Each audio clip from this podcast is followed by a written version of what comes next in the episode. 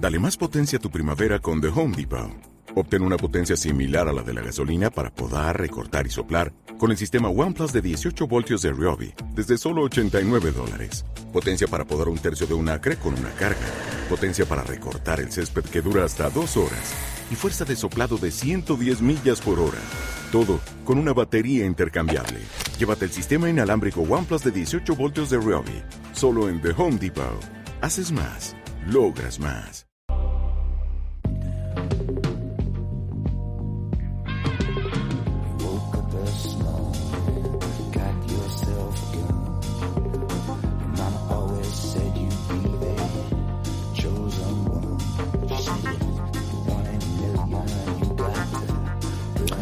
Bienvenidos a Top, el programa de fuera de serie donde hablamos de ficciones televisivas, siempre en forma de ranking de estas listas que tanto nos gustan. Hoy comentaremos cada uno de las siete series que nos parecen imprescindibles de, de todos los dramas, y haremos otra parte para la comedia, que podemos encontrar en el nuevo catálogo de HBO Max. Yo soy CJ Navas y para hablar de este tema acompaña Álvaro Nieva. Álvaro, ¿cómo estamos? Muy bien, ¿qué tal todos? Y también Marichu Lazabal, ¿cómo estás, Marichu? Pues muy bien, hablar de dramas, o sea, qué bien. Antes de que empecemos con todo eso, nuestro agradecimiento a HBO Max por patrocinar este top. HBO Max ya está disponible en España y con ella tienes todo lo que amas en un mismo lugar. HBO Max llega con un catálogo que comprende grandes clásicos de Warner Brothers como Matrix, todas las películas de Harry Potter, It, ahora para el terror de, Halloween viene muy bien. Y desde el año que viene, todas las películas de Warner Bros. estarán disponibles en la plataforma tan solo 45 días después del estreno en cines sin ningún coste adicional. En series, ¿qué os voy a contar que no sepáis? Clásico como Juego de Tronos, Los Soprano, Patria o 30 Monedas, la nueva temporada de Succession, estrenos Max Originals como Gossip Girl o Dolores, la verdad sobre el caso Waninkoff y próximamente la super esperada House of the Dragon, además de todas las que os vamos a contar hoy. Todo esto por solo 8,99 euros al mes, con una oferta especial si te suscribes todo el año en la que pagas solo 8 meses por los 12 que vas a utilizar. Y además, atenderme, si eres nuevo suscriptor, puedes conseguir su suscripción con un 50% de descuento para siempre. Sí, de verdad, para siempre. Siempre que mantengas tu suscripción mensual. Solo 4,49 euros al mes. Eso sí, no te retrases porque esta oferta estará disponible por un tiempo muy, muy, muy limitado. HBO Max, todo lo que amas en un mismo lugar. Vamos ya con ello. Álvaro, ¿te ha costado mucho hacer el top 7 para, para poder compartirlo con todos nuestros oyentes hoy? Sí, no, eh, porque me estuve debatiendo en cuál qué criterios seguir, porque siempre tendemos a hacer en estos rankings pues las mejores, las mejores de verdad, las que más nos gustan.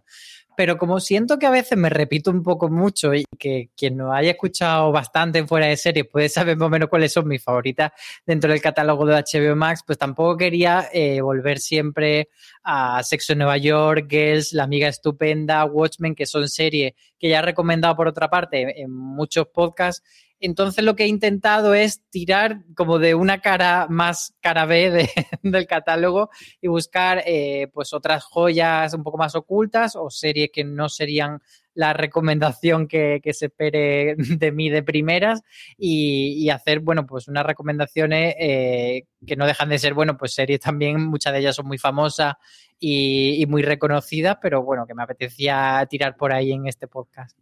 Maricho, en tu caso, ¿cómo te ha costado mucho qué?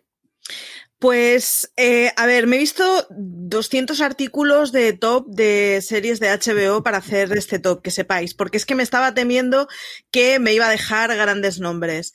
Eh, me quedan muchas series de HBO por ver. es lo que he descubierto haciendo este top. ¡Qué desastre! Me pasa siempre que veo listas que es como, ah, tengo que ver esto. Así que, bueno, yo creo que esta vez nos están quedando unos títulos repartiditos, así que no habrá mucho repetido. Creo que no me he dejado grandes, grandes títulos, o sea que en ese, en ese mmm, supuesto estoy con la, con la cosa bastante tranquila, pero creo que, que, en fin, que he tenido que dejar cosas porque que estaban fueras y ya las diremos en las bolas extras. Así que vamos a ver si en total queda bastante, bueno, completito, ¿no? De todos modos, en comentarios ya sabéis, nos podéis decir cuáles son las herejías que hemos cometido de puestos mal colocados o series que hemos olvidado. Tú que eso siempre mola, el salseo siempre mola.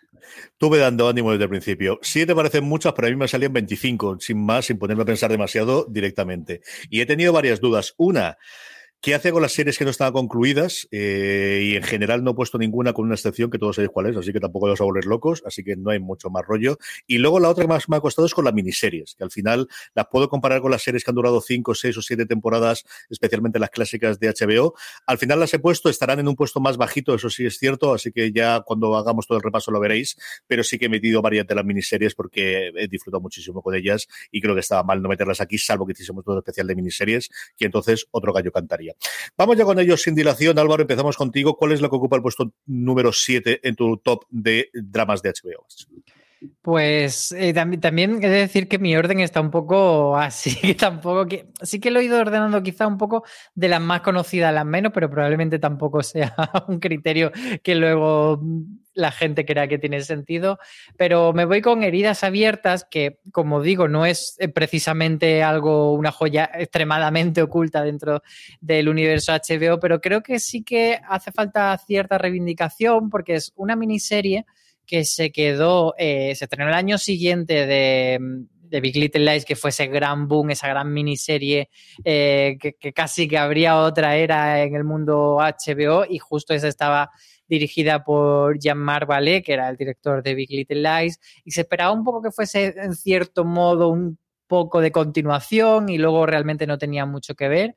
Era una miniserie dramática eh, en clave de, bueno, de personaje femenino muy potente, eh, con Amy Adams a la cabeza y con Patricia Clarkson dándole la réplica y muy bien dada la réplica y que tocaba una serie de temas que tampoco quiero eh, exponerme mucho porque, bueno, al final es parte de la gracia del desarrollo de la serie cuáles son esos ingredientes que, hay detrás de ese gran trauma que tiene la protagonista y, que es un poco el misterio. Entonces tenemos a Camila Perker, que es eh, el personaje de Amy Adams, que vuelve a, su pueblo natal, que no está muy a gusto con volver, pero no sabemos exactamente por qué, sabemos que lo ha pasado muy mal eh, en su vida y que, arrastra ciertos problemas psicológicos, pero la raíz exacta no la sabemos al principio y la iremos descubriendo con el tiempo. Entonces me parece interesante eso, que, que, es una miniserie bastante potente, muy, muy bien hecha, pero que se quedó un poco atrás respecto a otros títulos y yo creo que hace falta reivindicar. Total y absolutamente de acuerdo. Junto a los dos grandes nombres que decía Álvaro, yo reivindicaría la, figura de la hija, de, ese eh, trío entre abuela, madre e hija que protagonizaba Eliza Scanlon, que luego está muy desaparecida, ¿no? no se ha vuelto a ver demasiado. Y yo confieso que a mí me gustó más que Bill Little Lies. a mí me encantó el final, me gustó la serie y es una serie que me gusta de verdad mucho más que Bill Little Lies. Y como ya dejó sin habla Maricho, es el momento tuyo de decir tu séptima, Maricho. Pues vamos a ver, yo para mi séptima, me estoy sintiendo súper vieja en este momento, pero Alan Ball, el señor que para los más jóvenes eh, hizo True Blood, y me siento viejísima teniendo que dar esta referencia, hizo una cosa que era Six Feet Under, a dos metros bajo tierra, que es una serie de, principios de los 2000 en donde se hablaba de la familia Fisher. La gracia de la familia Fisher es que eran los dueños de una funeraria de Los Ángeles. Era una serie muy tranquila, era una serie que hablaba constantemente de la muerte. Es una serie yo no sé si es la primera serie adulta que vi, no lo sé, pero es la primera serie que yo recuerdo que vi como siendo muy consciente de lo que estás viendo es serie para mayores. Y no serie para mayores porque haya tiro, sangre o violencia, sino porque es como es muy pausada, es muy existencialista, tiene muchas cosas de, mensaje profundo, tiene muchas cosas muy entretenidas, tiene unos protagonistas del copón de la baraja. Así que dedicadle un ratito, pero vamos, eh, no tiene pérdida a dos metros bajo tierra y es de estas series que siempre, siempre, siempre habría que poner en una lista y con uno de los finales más reconocidos y más aclamados, desde luego, de, la historia, en una época en la que los finales de la serie de HBO, pues eso, Sopranos por en medio, tenía todas las polémicas del mundo. Me ha encantado que digas True Blood para que la gente recuerde que es una serie que acabó en el 2014, que tampoco tengo yo tan claro que la gente más joven la haya visto especialmente, pero bueno. No, y presentar a la Ball a través de True, presentar a la Ball a través de True Blood en vez del señor que hizo dos metros bajo tierra y luego ya veremos. Ostras, es que no, yo, yo pensaba por por, dar una referencia a los más jovencitos, pero ahora con lo de True Blood, que acabó en 2014, me acabo de sentir súper dolida. En fin, esto es lo que tiene las cosas. La mía es una serie relativamente más reciente, es una serie que arrasó absolutamente. Es de estas cosas que, simplemente como anécdota, yo entre la emisión del tercero y el cuarto episodio de los cinco que componen solamente la miniserie, tuve una comida de, la universidad y todo el mundo, más serífilo, menos lo estaba viendo y es ni más ni menos que Chernobyl. Una serie que nació de la absoluta nada. Yo recuerdo la presentación en Navidad previa de HBO en el que se nos habló de un montón de series que tenían y cómo está de Chernobyl. Sí, se presentó pero pasó sin pena ni gloria y es uno de los mayores efectos que he visto de boca a oreja y de crecimiento de un fenómeno, desde luego en los últimos tiempos y especialmente en HBO. Chernobyl nos cuenta eso, el caso de Chernobyl, la explosión de la central nuclear de Chernobyl, a través de los guiones de un tío mm, relativamente desconocido para el gran público como era Craig Mazan, que era el guionista, sobre todo resacón en Las Vegas, al cual han encargado ahora precisamente HBO hacer la adaptación del videojuego de Last of Us y nos enseñaba cómo podía ser entretenido durante media hora en un PowerPoint tremendamente rudimentario hecho a través de cajitas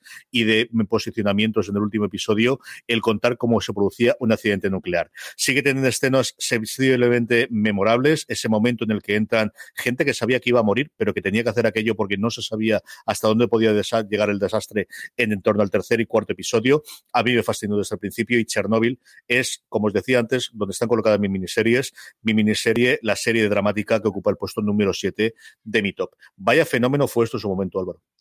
Sí, yo he de confesar ahora que estamos aquí entre amigos que, fue de esa serie que cuando la gente empieza a hablar tanto y tanto, como te da como pereza y dicen, pues mira, pues no la voy a ver porque soy muy pesado Chernobyl.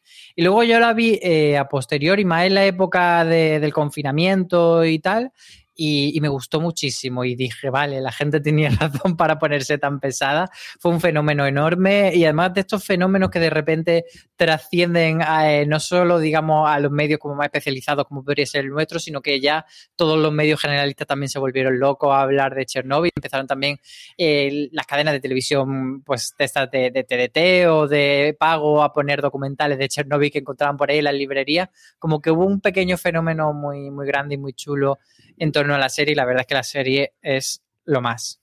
Sigo diciendo además que el episodio del juicio es de los mejores episodios que vimos en tiempo. Es una verdadera pasada. Yo también llegué tarde, ¿eh? yo me sumé ya a prisa y corriendo para ver el quinto episodio, pero me, pasó la ola por delante y me tuve que sumir al carro. Yo creo recordar que lo vi todos antes eso, de que se estrenase el quinto y último episodio, porque solamente son cinco, de verdad que solo son cinco los episodios de Chernobyl, si no lo habéis visto, con tranquilidad, con paz, sabiendo que vais a ver un Ramón mm, tremendísimo, de verdad que vale muchísimo la pena que lo veáis. Álvaro, vamos con tu sexta. Pues mira, como estamos así muy, muy cercano a la fecha de Halloween, pues quería meter alguna cosa un poquito de miedo.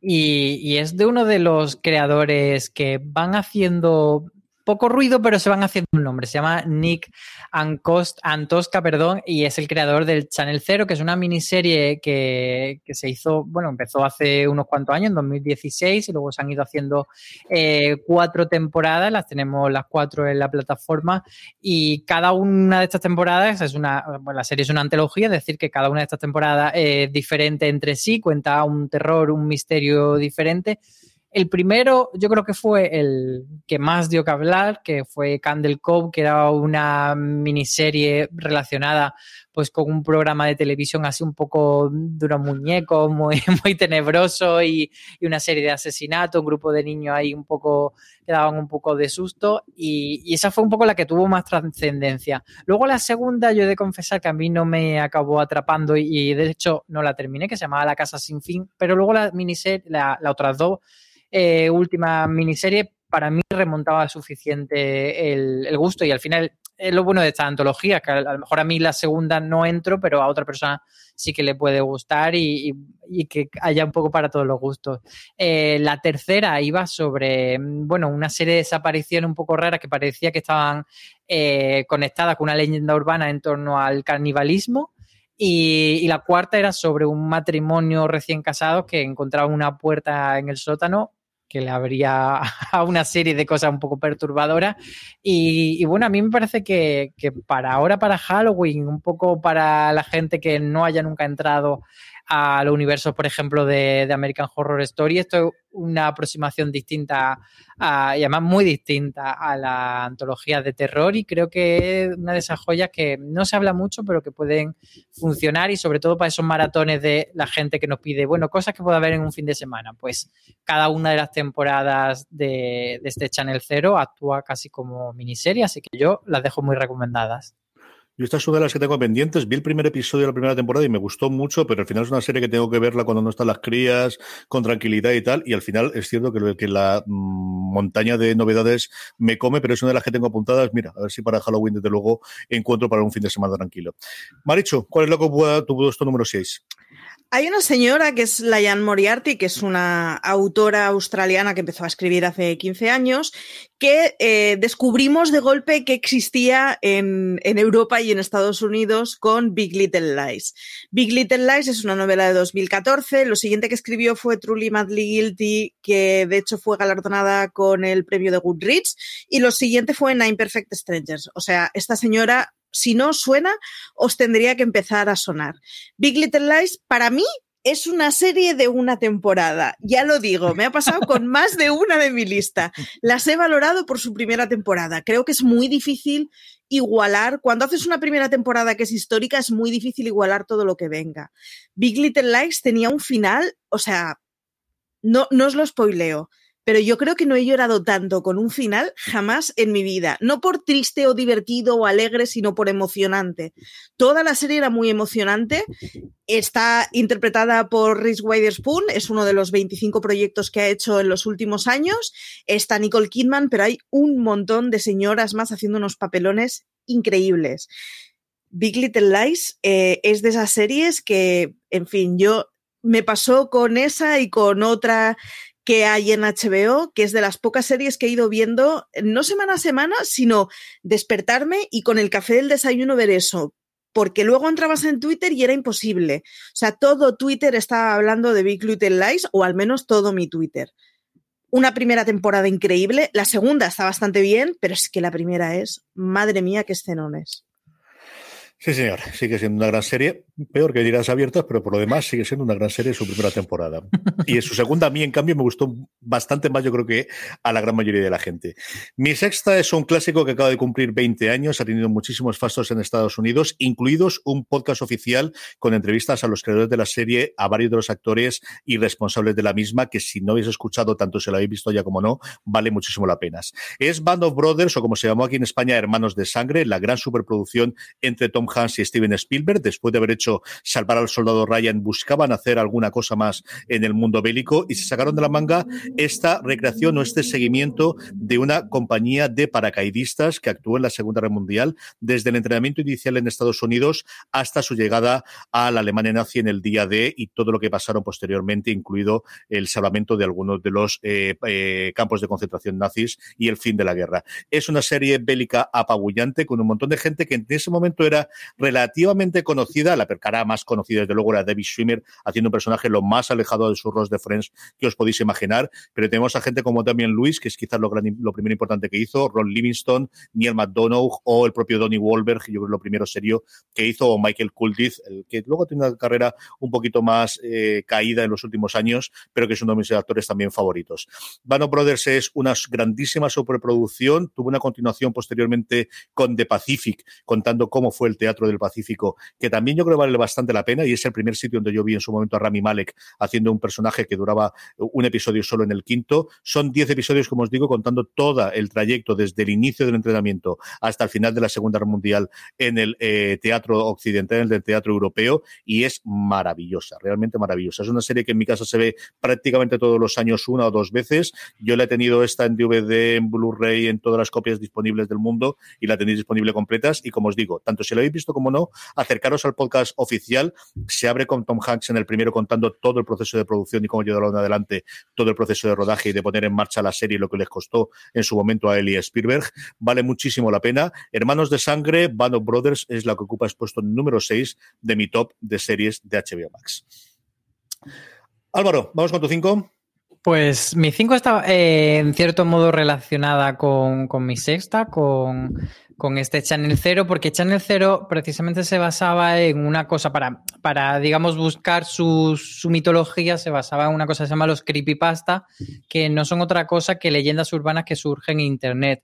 Y entonces en el 5 tengo un documental que se llama Beware the Slenderman, que precisamente está basado en uno de los creepypasta más famosos de Internet que es el Slenderman. El Slenderman es, eh, digamos, eh, traducido sería como el hombre alto o una cosa así.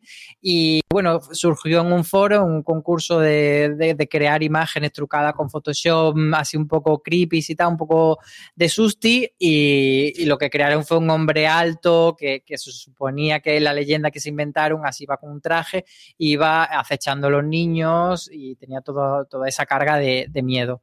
Eh, lo que pasa es que Beware de Slenderman, el documental, no va sobre eh, simplemente sobre el Slenderman, sino sobre un asesinato real de dos adolescentes que mataron a una amiga suya, eh, un poco movidas por todo este tema del Slenderman. Se metieron tanto en conocer este mito que se lo creyeron y acabaron perpetrando un crimen real. Eh, creían que iban a convertirse en las discípulas del Slenderman. Y bueno, al final el, documental es interesante porque no solo es, eh, bueno, pues esa parte de desgranar el crimen, sino también ofrece una reflexión pues sobre cómo eh, los adolescentes, cómo les afecta a los adolescentes que están expuestos a ciertas cosas en Internet, cómo son la expansión de los memes y también cómo han de ser juzgadas dos menores que cometen un, un crimen tan atroz. Entonces, eh, junta bastantes cositas el, documental, no se queda simplemente en esa imagen fantasmagórica que solían poner en, la portada de, de, ¿no? en la carátula de la serie, sino que tiene algo más detrás. Y entonces, bueno, pues eso, quería seguir con un poquito de miedo y también meter algo de documental en mi lista, así que esta es mi recomendación. Slenderman y un poquito de True Crime, que alguna que otra hay en HBO, que Marichu, tú no he puesto ninguna, me extraño un montón. Es que no sabía. Um, no sabía si me iba a saltar las normas, entonces las he guardado para las bolas extra. Digo, me van a decir que soy tramposa porque eso es true y es crime, no es ficción. Así que me las Hombre, eh, siendo, siendo rigurosos, drama es un drama. Hombre, a ver. Comedia no es, eh, ya, bueno. me ha pasado un poco eso, que es que, claro, me he puesto a pensar, digo, hombre, técnicamente un documental criminal alegre Pero no sí, es. Igual, igual he pisado un poco la línea. Confieso. Entonces, claro, yo, yo he pensado que era la típica, la típica, el típico acto transgresor que a ti te lo podemos tolerar, pero, pero a mí no, porque es abrir la puerta. Vamos con tu quinta, Marichu. Mi quinta es para. A ver, a mí me dijeron. Eh, hubo un verano hace cuatro años que a mí me dicen Anthony Hopkins y Ed Harris van a hacer una serie. Entonces ahí yo ya estaba comprada completamente. La serie fue Westworld, tuvo. Eh, yo soy defensora de las siguientes temporadas, que conste en acta, y me agarro eh, férreamente a ellas, pero reconozco que no están a la altura de la primera. Eso sí, que tire la primera piedra el que no flipó colores cuando vio la primera temporada de Westworld. Estaba tan bien hecha, sigue siendo una serie que está bien hecha, está bien interpretada, a medida que avanza tiene unos papeles femeninos flipantes, pero es que, claro, o sea, yo me acuerdo ese verano de. Mmm, yo no sé cuántas veces llegué a ver el primer episodio la primera semana que se lanzó el, el, piloto. O sea, es una barbaridad. Es maravillosa. ¿De qué va Westworld? Pues está basada en una novela y película de Michael Crichton, que es este tipo que ha hecho 200.000 cosas que luego han sido adaptadas. Y básicamente es un parque de atracciones en donde el ser humano puede eh, viajar a una especie de chiqui park para adultos que están de entrada basado Oja, en el oeste. Ojalá en la Biblia de Westworld ponga la palabra chiqui park. Lo necesito. Que esa fuese la, la venta que hicieron JJ Abrams y los Nolan. Es un, parque Sigue, de, es un parque de atracciones ambientado en el oeste en donde eh, el ser humano puede hacer lo que quiera, no existen las consecuencias. Todo lo que hay alrededor son roboces. Entonces, eh, ¿Qué es lo que hace la gente? Pues básicamente follar y matar. Es tristísimo, pero al final, ¿qué hacemos cuando nos dicen que no existen las leyes? Cosas malas, o sea, emborracharnos, meternos en peleas y vivir películas del oeste. Puedes jugar tu propia aventura de mil formas, es muy chulo porque no se agota conforme tú sigues repitiendo, hay diferentes escalas de disfrute para el usuario, hay cosas que son más family friendly y que no se trata de dedicar a matar a todo el mundo está muy bien. O sea, es que yo cuando vi el primer episodio fue como, necesito esto en mi vida, en la vida real. O sea, quiero un chiqui park así para Marichu, clarísimamente. Así que Beth Westworld, eh, aunque no os gusten las películas del oeste, yo era una cosa que me frenaba un poco al principio de Westworld, porque las pelis del oeste según el día, y no, no es una peli del oeste a pesar de que tiene todo lo bueno del cine del oeste. Y es que está Ed Harris y Anthony Hopkins en la primera temporada. Conforme avance, no os voy a decir los personajes porque van creciendo mucho, pero hay personajes que luego se les comen la tostada a los dos. Sí. Team Dolores, yo solo digo eso. Y digo que, que, yo sí recomiendo encarecidamente las tres temporadas. Yo no sí, me eh, uniría, yo, yo... no me uniría jamás a decir, bueno, la primera y luego las otras ya veremos. No, no, no, no soy defensora de todas. Y además, eh, creo que seguiré con Westworld, hagan lo que hagan, porque están haciendo cosas muy locas y muy alejadas de la primera, pero que sigue teniendo unos escenones. Cuando es buena, es muy, muy buena. Eso tengo que reconocerlo absolutamente. Ha cambiado muchísimo la serie en tres temporadas. Está renovada desde el, para la cuarta desde antes de la pandemia, así que veremos cuando vuelve otra vez a la, a la palestra, porque es uno de los grandes activos, desde luego, y de las grandes series que tiene emisión actualmente HBO.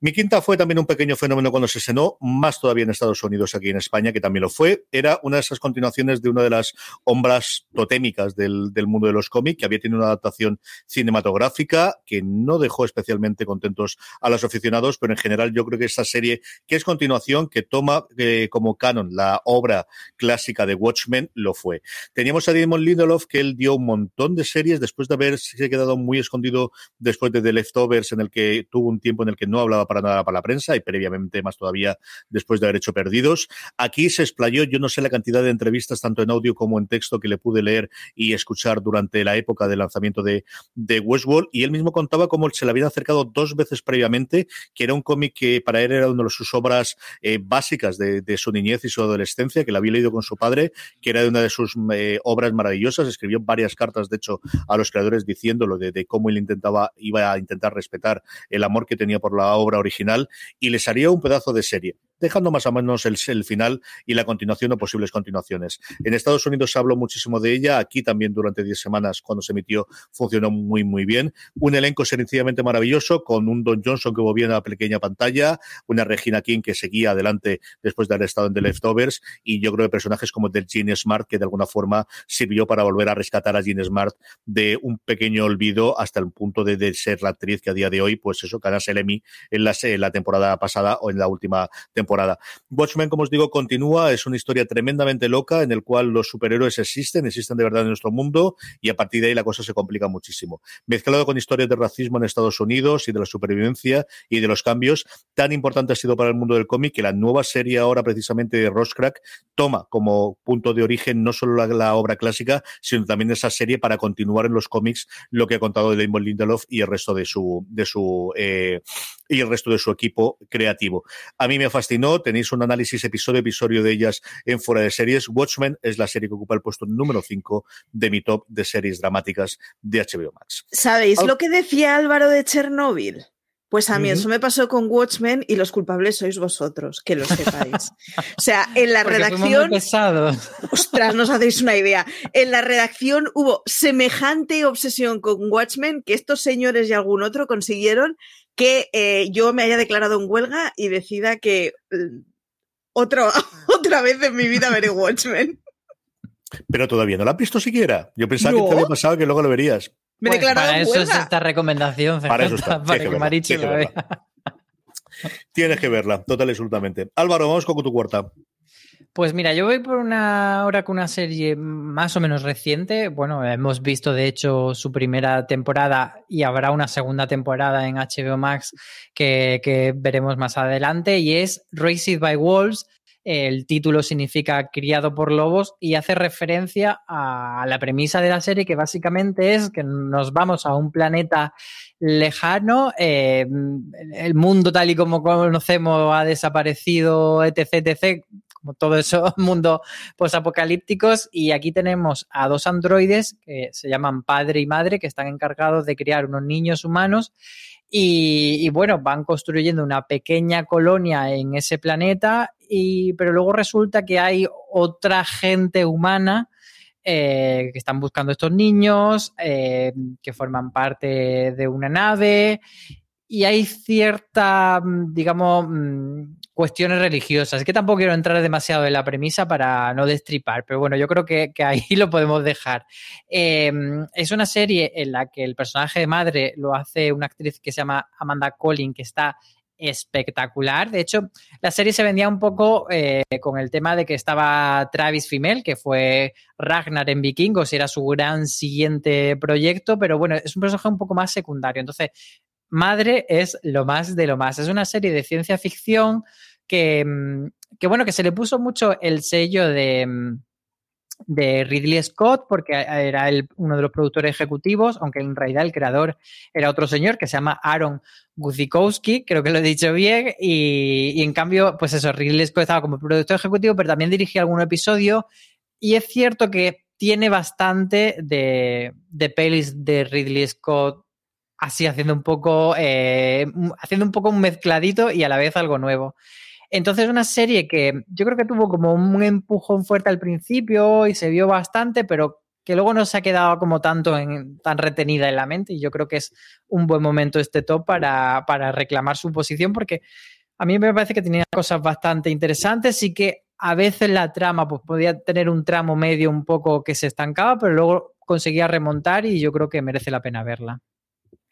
A mí me costó muchísimo entrar. Yo es una de las que tengo ahí pendientes y reconozco que el papel de madre, como decía Álvaro, es sencillamente maravilloso, pero me costó muchísimo. Tengo ahí pendiente a ver si ahora de cara a la segunda temporada, de la que creo que ya se ha visto algún teaser o al menos se ha anunciado ya desde luego que está, si no rodada a puntito de, caramelo a falta de, fecha de estreno, me vuelvo a poner con ella porque al final es ciencia ficción y que es lo mío.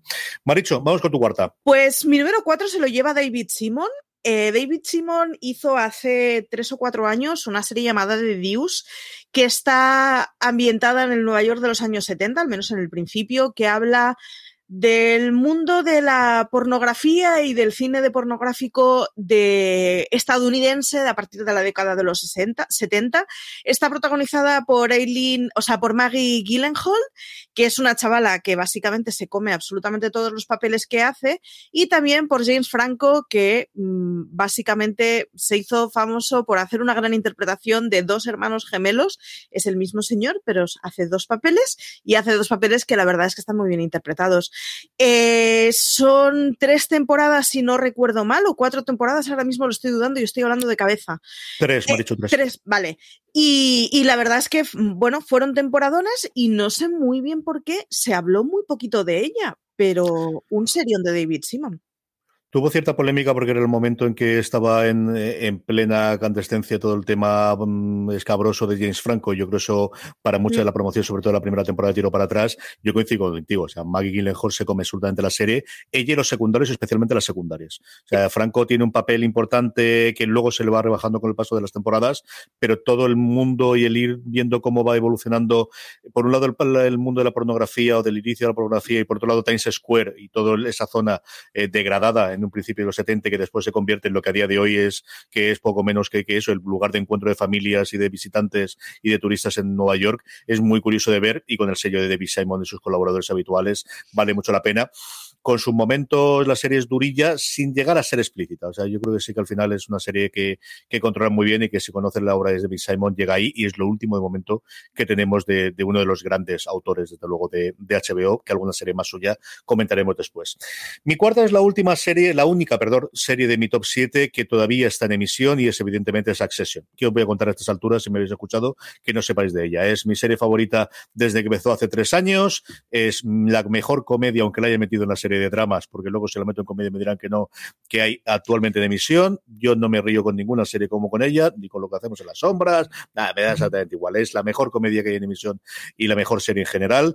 La historia, para aquellos que no lo conozcáis, es una sucesión, o al menos un intento de sucesión, de un gran magnate de los medios de comunicación y de muchas más cosas, entre ellos cruceros, parques de atracciones y cosas similares, que empieza a punto de dejarle a uno de sus tres, a uno de sus cuatro hijos que tiene las riendas de imperio. Eso no ocurre exactamente como estaba planificado, y a partir de ahí es un tira y afloja en las altas finanzas, de ver cómo vive el 1% del 1%, las navajazos, mm, eh, puñaladas por la espalda, movimientos eh, organizativos y sobre todo mucha mala leche y diálogos tremendamente acerados, marca de la casa, porque la gente que viene de aquí, empezando por su creador, venía de hacer en su momento de Zika Fit o VIP. Es una serie maravillosa, está en emisión actualmente su tercera temporada, sigue manteniendo el tema. Pues eso, Succession, la mejor serie actualmente en emisión, está disponible en HBO Max las dos primeras temporadas completas y un episodio se está emitiendo todos los lunes aquí en España, después de su emisión la madrugada del domingo al lunes en Estados Unidos de Succession. Álvaro, ya estamos en el podio. Vamos con tercera. Pues como decía, iba a intentar eh, recomendar cosas no especialmente conocidas o quizá que se hayan quedado un poco atrás en, las recomendaciones como más de actualidad. Y, por eso en este número 3 me voy a ir con La señora Fletcher, que es una miniserie eh, relativamente reciente, no sé si hace un par de años así, que, además venía con, un reclamo que creo que, que, juega totalmente en su contra, porque era la nueva miniserie basada en un libro de Tom Perrota, que para quien no lo conozca, pues es el, creador de The Leftovers y, claro, The Leftovers es un serión que ya de paso aprovecho y también recomiendo desde aquí, y, pero era una serie muy densa, muy de, bueno, de, de, de explorar conflictos humanos desde una perspectiva muy seria y Mrs. Fletcher o la señora Fletcher pues era bastante más ligera, entonces digamos que para quien busque la nueva de Leftovers, pues no va a encontrar en la señora Fletcher la nueva de Leftovers. Sí que creo que es una, una miniserie, como digo, bastante ligera, porque además es que son como siete, son siete episodios de media horita, o sea que se consume súper fácil. Y el gran reclamo que tiene es que Catherine Hahn, a la que, bueno, pues muchos habrán enamorado de ella por, por la bruja de WandaVision, eh, en realidad, pues eh, la llevamos queriendo nosotros desde hace mucho más tiempo, desde Transparent y desde otras ficciones como puede ser esta la señora Fletcher. Lo que nos cuenta eh, precisamente la, señora Fletcher, pues es Fletcher, que es el personaje de Catherine Hunt, que es una mujer, una madre divorciada, que pues llega ese momento en la vida de todo padre que el hijo eh, sale del nido, eh, se va a estudiar a la universidad y ya se queda pues eso, con eso que se llama el síndrome del, del nido vacío, de decir, bueno, llevo toda la vida centrada en que este muchacho sobreviva, en, atender todas sus necesidades y ahora pues tengo un montón de tiempo para mí y no sé exactamente qué hacer con ello. Y lo que ella lo ocupa es en el porno. Entonces es como una premisa bastante que puede resultar un poco tontorrona, pero bueno, que luego al final pues mm, es como un gancho llamativo, pero que luego pues tira por otro lado y al final de lo que habla es de, encontrarte a ti mismo, de encontrar tu lugar y, de restablecer tus prioridades en una fase pues eh, digamos, no en la juventud, sino en una fase mm, un poco posterior de la vida y hablar de esa crisis de los 40, 50, etcétera y bueno, un poco todo eso pero sobre todo eh, decir que es una serie ligerita y que tiene su pozo, pero que bueno, que, se ve bastante fácil. Entonces, quien busque ese tipo de, ficción, algo no demasiado denso, pero que tampoco es una tuntuna, pues creo que La señora Fletcher puede ser una buena serie corta para ver. Maricho, vamos con tu tercera. Pues mi tercera es cuando pensábamos que el mundo de las distopías estaba agotado eh, llegan y nos adaptan en 2017 una novela de Margaret Atwood, que es, no es otra, sino el cuento de la criada. Margaret Atwood, mm, ya aprovecho para decir que leáis todo lo de esta señora, incluidas entrevistas, porque, en fin, es la abuela que todos querríamos tener. Y nos hicieron una serie protagonizada por Elizabeth Moss entre otros, porque está Joseph Fins, está Alexis Bledel, que todo lo que haga Alexis Bledel en mi vida es bien. Hay un montón de gente haciendo unos papelones. Es una distopía en donde, bueno, se supone que los Estados Unidos se han convertido en un régimen bastante fascistoide, en donde la gente es catalogada eh, por una serie de castas y digamos que nuestra protagonista forma parte de las mujeres que todavía son fértiles y que por lo tanto son esclavas sexuales de familias adineradas a los que le dan hijos. A partir de ahí se monta un rollo que te deja un nudo en el estómago del copón. Creo que sigue siendo una buena serie a pesar de que no igualará nunca lo de la primera temporada. Es posiblemente la serie que más pósters nos dio en 2017 es una pasada estéticamente como es, tiene una definición estética brutal que consigue, o sea, consigue dar una angustia increíble y que ha conseguido hacer unos iconos que, vamos, las señoras de camisón rojo con, con gorro blanco han pasado ya al imaginario general como, en fin, dentro de 20 años nos seguiremos acordando de estas chiquillas. Una pasada de serie, sigo pensando que es una serie que está muy bien aunque no iguale la primera temporada y creo que está perdiendo un poco el norte. Pero es que, ¿qué queréis, chico? Cuando una serie tiene éxito no la vamos a dejar en un par de temporaditas, que es lo que le hubiera sentado muy bien. No, y tenían en la primera, que fue la que adapta prácticamente la primera temporada, adapta completamente la novela de, Atwood, que vale muchísimo la pena que la leáis antes o después de ver la serie, independientemente de eso. Y arrasó, fue un fenómeno absoluto y total, arrasó en los semi, llegó sin esperarse, y el problema, pues eso, de cuando tienes la primera temporada, que luego la segunda son más complicadas aún así, un pedazo absoluto de serie, como es mi tercera también, hablando de Perrota, que lo decía antes Álvaro, es The Leftovers. The Leftovers adapta en su primera temporada la novela de alguna forma de Perrota, que es una premisa pues esas muy eh, básicas o de, efecto muy claro, que es qué ocurre si de la noche a la mañana el 2% de la población del mundo desapareciera. Desapareciera sin más, desapareciera sin dejar rastro, desapareciera sin saberse y qué ocurriría con la población y con las personas que ve como alguno de sus seres queridos o de algunos de las personas que tienen cercanas desaparecen. Ese es el desarrollo que hacen Perrota por un lado y eh, eh, Damon Lindelof, al que nombraba previamente con Watchmen. Por otro lado, en tres temporadas de tonos tremendamente distintos. Lindelof también en varias de esas entrevistas que dio finalmente de Leftover, sobre, sobre todo con Watchmen, contaba cómo el momento en el que estaba al crear la primera temporada era un lugar tremendamente oscuro, tremendamente mm, sin risa. Él decía que no quería tener risa porque no era un momento que estaba divertido y se nota muchísimo la primera temporada que cuesta ver y que quizás la más complicada, pero a partir de ahí se marca dos temporadas maravillosas. Yo creo que la primera no es mala temporada, pero cuando llega realmente a su momento ideales en las dos siguientes y tiene un final maravilloso. Es de las series que mejor recuerdo yo que se cierren recientemente y prácticamente de todas las que yo recuerdo. The Leftovers es, eh, como os digo, eh, tan tan buena como para estar en el puesto número 3 de mis series de HBO Max. Si no os habéis acercado hasta ella hasta ahora, de verdad hacerlo que vale muchísimo la pena. Álvaro, vamos con tu dos. Pues sigo con mi empeño de intentar no recomendar cosas que fuesen muy esperables por mi parte. Entonces no me voy a quedar con Girls ni con Sexo en Nueva York, por ejemplo, sino que me voy a ir con la materia oscura, que creo que, bueno, que es también muy reivindicable en cuanto a este subgénero de fantasía, ciencia ficción, adaptaciones literarias con un toque de épica que en los últimos años se han puesto muy de moda.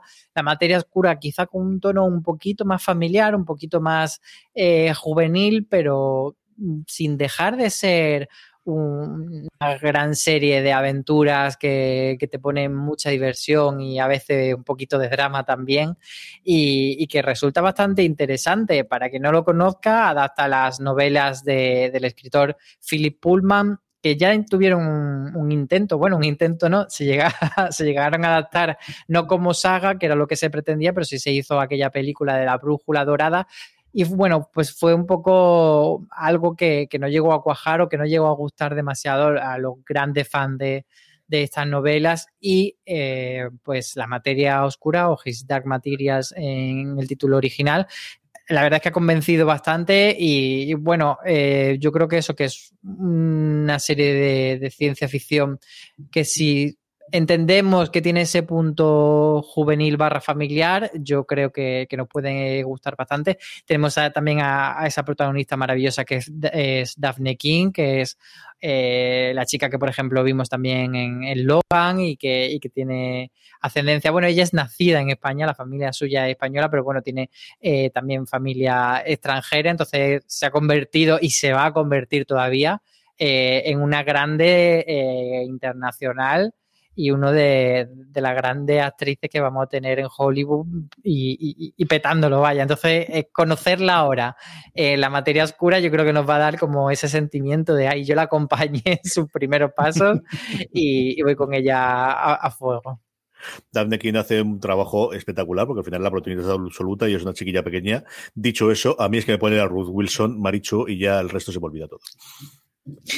Efectivamente, la materia oscura es serión y, además basada en una saga juvenil que de verdad os lo recomiendo a todos los que no os desagrade el juvenil porque está muy bien escrita. Vamos con todos, Marichu. Pues mi dos, vamos a ver, estoy muy contenta de mi dos. Mi dos es una serie clasicorra donde las haya de una persona investiga un asesinato. Es una policíaca de toda la vida. Sin embargo, es una policíaca que es clasicorra, pero que no huele a cerrado. Y no es otra que Mare of Easttown, la serie protagonizada por Kate Winslet que ha revolucionado en nuestra vida en 2021. Estoy contentísima. Es la demostración de que se pueden hacer series policíacas criminales clásicas de toda la vida, pero sin embargo con una mentalidad súper moderna. Desde la sociedad que refleja el personaje protagonista es espectacular. No solo ella, su madre está también increíble. Kate Winslet está maravillosa, es una barbaridad de serie. Y luego, además, para todos los que os guste las series criminales, es que la tenéis que ver, de verdad. Es, o sea, os va a enganchar completamente. Tiene escenones increíbles, tiene finales de episodios de copón de la baraja y es que está muy bien, muy, muy bien. Ella está increíble. Pero es una serie recomendada para cualquiera, cualquiera que os guste el cine negro, os va a flipar y un montón de personajes secundarios, nombrados algunos de ellos. Es el momento de, es una de las dos grandes series que este año pasado, este año ha hecho Gene Smart. Eh, la hija a mí me encanta, Yanguri Rice, que yo desconocía por completo. Antes hablaba de la hija de heridas abiertas, aquí creo que también hace un papelón. Y luego los dos protagonistas, Guy Pierce, que al final se queda un poquito en medio, y luego Evan Peters, que hace el momento ese memorable que recordaremos siempre del borracho. Álvaro, ¿cuándo veremos la segunda temporada? ¿Te mojas? Eh Ahora fíjate, estoy pensando en que no, no lo sé. es, que creo, es que creo que tengo un reto demasiado grande por delante hacer una segunda temporada tan buena como la primera. Entonces, no sé si la van a hacer. ¿Tú qué opinas? Marichu, ¿tú qué dices? Que yo estoy segura de que la segunda temporada no va a ser tan buena como la primera, pero es que la primera era tan buena que la mitad de buena de lo que era la primera milla me basta para una segunda, la verdad. 2023, primaria del 2023, si tengo que afilarlo un poco más. 2023 tenemos más que Whistler, tenemos más Easttown y tenemos más. Vamos, yo de leyendo entre líneas y alguna de las conversaciones y el, textos y tal, y, yo creo que HBO desde luego está loco por la música de tenerlo. Mi 2 es la serie que cabezaba recientemente una de esas listas mucho más extensas, en este caso de las 100 series de los últimos 20 años que sacó la BBC a partir de entrevistas internacionales. Suele estar normalmente en el puesto número uno de un montón de listas cuando se hablan de series en general y en concreto de HBO, y como no es The Wire, la serie que compró a David Simon, a que comentábamos antes con, eh, con The Deuce, una historia de eh, las instituciones, realmente de cuando al final miras es cómo las instituciones machacan al individuo y cómo no se puede hacer contra contra ellas cuando tenemos todo un esquema a lo largo de cinco temporadas en enfoque distintos. Empieza siendo una serie policíaca y de hecho Simon dice que así es como se lo vendió HBO para que se la comprasen y acaba siendo muchísimas más cosas. Una cuarta temporada que yo siempre reivindico que es mi temporada favorita alrededor del mundo de la educación, una quinta con sus más y sus menos alrededor del mundo del periodismo, la segunda con los estibadores y el trabajo sindical o sindicado en Estados Unidos, una tercera sobre cómo atacar el problema de la droga creando guetos o creando un círculo cerrado y todo con ese marchamo. Algunos de los personajes mm, que llegarán siempre a la historia, como McNulty o especialmente ese Omar, ahora que tristemente hace unas fechas no te desapareció y se nos fue Michael K. Williams. Es The Wire, ¿qué os voy a decir? A estas alturas, si no la habéis visto, la tenéis que haber visto. Es mucho más factible que la veáis por segunda, tercera o cuarta vez, como ocurre a mí, aunque es complicado volver a verla y volver a encontrarte con todos ellos. The Wire no está en el 1, está en el 2, pero está muy alto en mi listado de series que tenéis que ver sí o sí dentro de HBO Max. Y estamos ya en el 1. Álvaro, ¿qué está arriba del todo? Pues voy también con otra que tampoco creo que sea de las más conocidas del catálogo, pero que creo que si la gente le da una oportunidad le puede gustar bastante. Es Close, eh, traducido como Garras, y es una, una serie dramática que cuando se lanzó, eh, se hizo una comparación eh, que yo creo que tiene bastante sentido y que puede que a lo mejor por ahí a la gente le, le, pique la curiosidad. Y es que se decía que era un poco como Breaking Bad, pero con unos personajes femeninos que eran esteticistas y, y, y un universo mucho más colorido y, y en principio a primera vista como más mamarracho, pero que realmente no es una serie excesivamente mamarracha. De, creo, de hecho, que, que su gran logro es equilibrar muy bien el drama, la comedia, el thriller, pero sin llegar a irse mucho de madre, a pesar de que tiene a esa genia de, del mamarrachismo como es Nisi y tiene otros personajes eh, femeninos, otra actriz eh, de comedia maravillosa como puede ser Carrie Preston, a la que mucho lo conocemos de, del universo de Good Wife y el universo King. Eh, es una serie eh, básicamente sobre eso, unas amigas que regentan un, un local en el que se hacen las uñas, se pintan las uñas y de ahí viene el título de Close. Y bueno, pues por unas cosas y por otras se ven envueltas en mundos de, de mafias, de reyertas y, y, todo esto. Y de ahí, desde ahí se construye, se construye un thriller bastante interesante. Es de esas series que, bueno, va evolucionando y que yo recomiendo que cada uno se quede donde buenamente eh, vea que ya se le agota un poco la fórmula o no. Eh, pero desde luego la primera temporada es maravillosa, no, no, tengo ninguna duda. Ya no sé si a la gente pues se le irá eh, haciendo como más pesada o, se le acabará la gracia de la serie en algún momento. Eh, de momento tiene tres, tiene tres, temporadas, ya se ha anunciado que para finales, principios de, o sea, finales de este año, principios del siguiente, se estrenará la siguiente temporada, que será la cuarta y última. Así que bueno, pues se va a quedar una serie bastante cerradita y que yo creo que merece la pena y que es bastante desconocida. Así que, bueno, pues ahí está Close como mi última recomendación de hoy. Y es muy, muy divertida, como decía Álvaro. Al final, los grandes dramas siempre tienen su momento de comedia. Esta es muy, muy, muy divertida. Maricho, ¿cuál está arriba del todo en tu top? En algún momento de la primera década de los 2000, mi cuadrilla de amigos frikis enloqueció completamente y se pusieron a leer unas novelas que les dejaban flipados, que tenían muchísimas páginas y que eran mucho mejor en inglés. Yo con ese resumen decidí mantenerme al margen porque no me iba a leer tochos de mil páginas en inglés. Eh, hablo de Canción de Hielo y Fuego, esa novela que lanzó al estrellato a Gigamesh, buena editorial, mejor librería, todo hay que decirlo. Eh, y nos paralizó la vida en 2011 con una primera temporada que, o sea, si ahora lo decimos de Fundación, antes lo decíamos de Juego de Tronos, daba la sensación de que todo el rato había un señor en algún lugar de la pantalla quemando billetes. Lo de la primera temporada de Juego de Tronos nos dejó flipadísimos. Sigue siendo, o siguió siendo las siguientes temporadas, una serie con unos efectos especiales brutales, o sea, es que hemos visto dragones. Es que, o sea, esos dragones son inmejorables. Nos dejó a todos alucinados. Todos eh, los que no habían leído las novelas se encariñaron con Ned Stark. Spoiler sale mal. Y nos rompió el corazón a todos en esas escenas en las que de golpe, pues tú tenías mucho cariño por un personaje y desaparecía.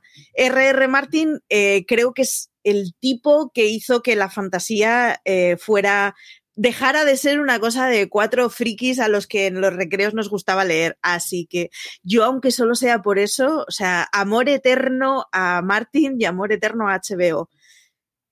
¿Qué os voy a decir? Si es que me fui a Madrid a ver el último episodio de la última temporada en un cine. O sea, es que. Es que ha sido posiblemente la, la, la, serie, desde luego, de la última década. Álvaro, ¿quién le va a decir a, HBO que los nuevos Los Soprano iban a encontrarlo con dragones y con, y con caballeros andantes? ¿eh? Pues efectivamente, es una serie que es que creo que tampoco hace falta muchas presentaciones porque ya tiene su legión de seguidores, su legión de enfadaditos y los que estamos ahí, ahí, que no sabemos si, si le daremos una oportunidad a la Casa del Dragón pero que luego se la daremos. A sí, lo vas a ver, pero vamos el primer día, eso lo tengo más claro que el agua.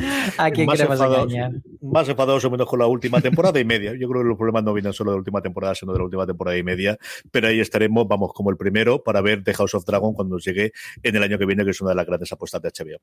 Mi uno es, pues contigo comenzó todo. Comenzó con Sexo Nueva York, pero comenzó en el punto de drama en el 99, por eso no estaba en ese listado que os decía antes de la BBC, con Los Soprano una serie mayúscula, una serie como la que no se había visto nada previamente en, en, Estados Unidos, que parece que va a tener continuación, ahora que David Chase, su creador, por fin ha decidido que esos proyectos que tenían de hacer de Hollywood clásico quedaban un poquito atrás, que ha podido estrenar su película de todos los santos de, de Newark, al menos en Estados Unidos. Veremos si aquí llega a cines o cuando llega a HBO Max, esta precuela, y parece que por ahí van los tiros, porque de hecho ha firmado un contrato ahora eh, plurianual con HBO para seguir con esa saga que le hizo famoso cuando él solamente quería hacer cine, pues mira, al final el éxito lo tuvo contando esta historia de familias, de familias de mafiosos y de familia carnal con sus hijos y con su mujer de Tony Soprano. Antes se decía cómo se nos dejó tristemente Michael K. Williams, exactamente lo mismo nos ocurrió con James Gandolfini, una de las mayores interpretaciones que podéis ver, una serie durísima por momentos, maravillosa, que de la que posiblemente me sepan más nombres de episodios individuales de todas las series que recuerdo haber visto y que cuando es graciosa es divertidísima. Es otro de esos dramas de HBO en el cual te mueres de risa por momentos, sobre todo con alguno de sus secundarios. Los Soprano, como no, iba a estar en mi top y evidentemente tenía que estar en el puesto número uno de mi top 7 de las series, mis set dramas favoritos dentro de HBO Max. Estas son las que teníamos en el top, pero había muchísimas más, ¿no, Álvaro? ¿Tenías alguna más por ahí? Pues mmm, básicamente lo que he ido comentando a lo largo del, del, podcast, que he ido dejando fuera esas series que consideraba que, que, mucha gente ya me ha escuchado recomendarla, pero he estado muy, muy, muy, muy tentado en meter Chernobyl, en meter Watchmen y por supuesto La Amiga Estupenda. Yo creo que La Amiga Estupenda mm. eh, puede ser una de esas series que, que, quizá mucha gente todavía no conoce y que hay mucho margen de que la gente se pueda enamorar de ella. Así que en esta bola extra, insisto por enésima vez en que veáis La Amiga Estupenda. Maricho, ¿qué más tenías tú por ahí? Pues es que no sería sincera si no hablara de The Jinx. The Jinx es uno de los mmm, cinco mejores true crimes que puedan existir. Lo tenéis en HBO. Es una barbaridad. Eh, además está muy, iba a decir de moda, pero realmente no sería la palabra adecuada, porque a raíz de la última escena del documental de HBO se abre un caso y se encausa al protagonista de The Jinx. De hecho, fue sentenciado muy de la semana pasada. Así que muy de actualidad. Muy de actualidad. No, muy recomendable. Yo en cuanto me enteré la de la sentencia, sí. sí. en cuanto me enteré de la sentencia me volví a, a, triscar el documental enterito en un día. Así que The Jinx eh, es terroríficamente maravilloso. Yo tenía bastantes más. Tenía en, mi puesto, teóricamente octavo, John Adams, que es una serie para aquellos aficionados a la política americana, cuenta el surgimiento de la nación, eh, centrado en, la película, el, en el personaje interpretado por Paul Giamatti de uno de sus primeros presidentes, que es una maravilla. Show Me a Hero, que es una de esas obras menores que tiene en formato de miniserie después de The Wire y después de The Deuce, eh, David Simon, pero que a mí me parece maravillosa, sobre todo para entender lo complicado que es para la gente que está en política dejar la política. Aunque sea política local, como es en este caso. Aquí no estamos estamos hablando ni del Capitolio, ni estamos hablando de la Casa Blanca. Al final es una política local, pero especialmente hay un momento con Wynonna Ryder en el que ves lo que es el poder y lo complicadísimo que es a las personas dejar el poder. Y la décima es la que iba a ser la sucesora de, Los Soprano, que era Boardwalk Empire, que se quedó por el camino, pero que tiene, yo creo es mucho mejor de lo que, de lo que se recuerda, especialmente su segunda temporada. Es una segunda temporada, le ocurre igual a Hijos de la Anarquía, que yo creo que es para, para recordar de las mejores temporadas que hay. Y luego, por contar alguna cosita, Oz, que fue Los Soprano antes de Los Soprano, en el momento de transición, siempre se habla de Los Soprano, pero hubo alguna serie antes, entre ellas Oz, que es mucho más cafre incluso que Los Sopranos en algunos de los momentos. True Blood, que le hemos comentado, que fue la que pagó las facturas y la que mantuvo HBO durante esa travesía del desierto desde el final de Los Soprano y hasta el que llegó eh, Los Dragones con Juego de Tronos. Tardeo Premium va a ser Totalmente. Mi, mi y ahí estábamos conectados y enganchados a Suki y a todos los que había alrededores, vampiros, hombres lobo, lo que hiciese falta. Di que sí. Va a faltar que conste una serie de mamarrachismos que se pueden ver en HBO Max, que lo sepáis. Hay algunas cuantas. Tremé es la otra de David que quiero recomendar. Su primera temporada está muy bien, pero la segunda especialmente llorando. Mira, contándome de gente que falta que es Anthony Bourdain, que metió mano mucho en los guiones por toda la trama de eh, la cocinera. Vale muchísimo la pena, a mí, no sé, me gustó mucho. Reciente, evidentemente, podía destruirte, también eh, Looking o Euphoria son dos series que yo siempre reivindico. Una tristemente cancelada y otra veremos que continúa después de esas dos películas. De los grandes clásicos de ese arranque de finales de, los 90 y especialmente primeros de los 2000, tanto a Dos metros bajo tierra, que la nombra Maricho, como Deadwood, que es la otra que también ha tenido continuación en película y que después de tantísimo esperar dejó un poquito por ahí en medio. Y luego una reivindicación que traiga HBO Max on Freddy Roach. Es un documental rarísimo, nos va a gustar a cuatro. Es un documental que cuenta la vida de Freddy Roach, que es uno de los entrenadores de, boxeo más famosos que hay antes de un combate que va a tener eh, Manny Pacquiao hace unos 10 años. Es de los mejores documentales que yo he visto en mi vida. Está en HBO Max en Estados Unidos y de aquí pido a HBO Max España que la traiga, que la ponga, aunque lo veamos cinco, que lo veremos cinco, pero lo veremos muchas veces. De verdad que lo veremos muchas veces. Es un documental espectacular. Quiero denunciar la, la, terrible trampa que ha hecho CJ de con la excusa de la bola extra colarnos 25 series más que Tengo más, ¿eh? Las otras no las he nombrado, o sea, porque ya hay otra más que se me ha olvidado y es cierto que sufrí mucho que es True Detective. Que al final con su primera temporada disfruté mucho, la segunda la tengo ahí, pero el daño de la segunda y lo poquito que vi de la tercera le ha afectado a la primera. Pues fíjate que hay otra que eh, la tuve yo en mi lista y, y, de estas que dices, pongo esta, pongo la otra, y era The Night Of.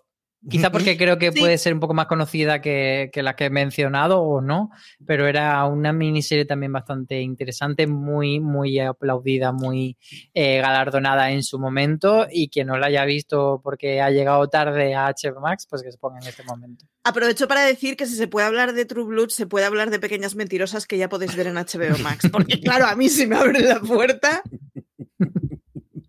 Vamos a dejarlo aquí, que si no, seguimos diciendo todavía 40 o 50 más. Álvaro Niva, muchísimas gracias por haber estado haciendo este top con nosotros. Un beso muy fuerte. Muchos besos a todos. Maricho Lazábal, un beso muy fuerte.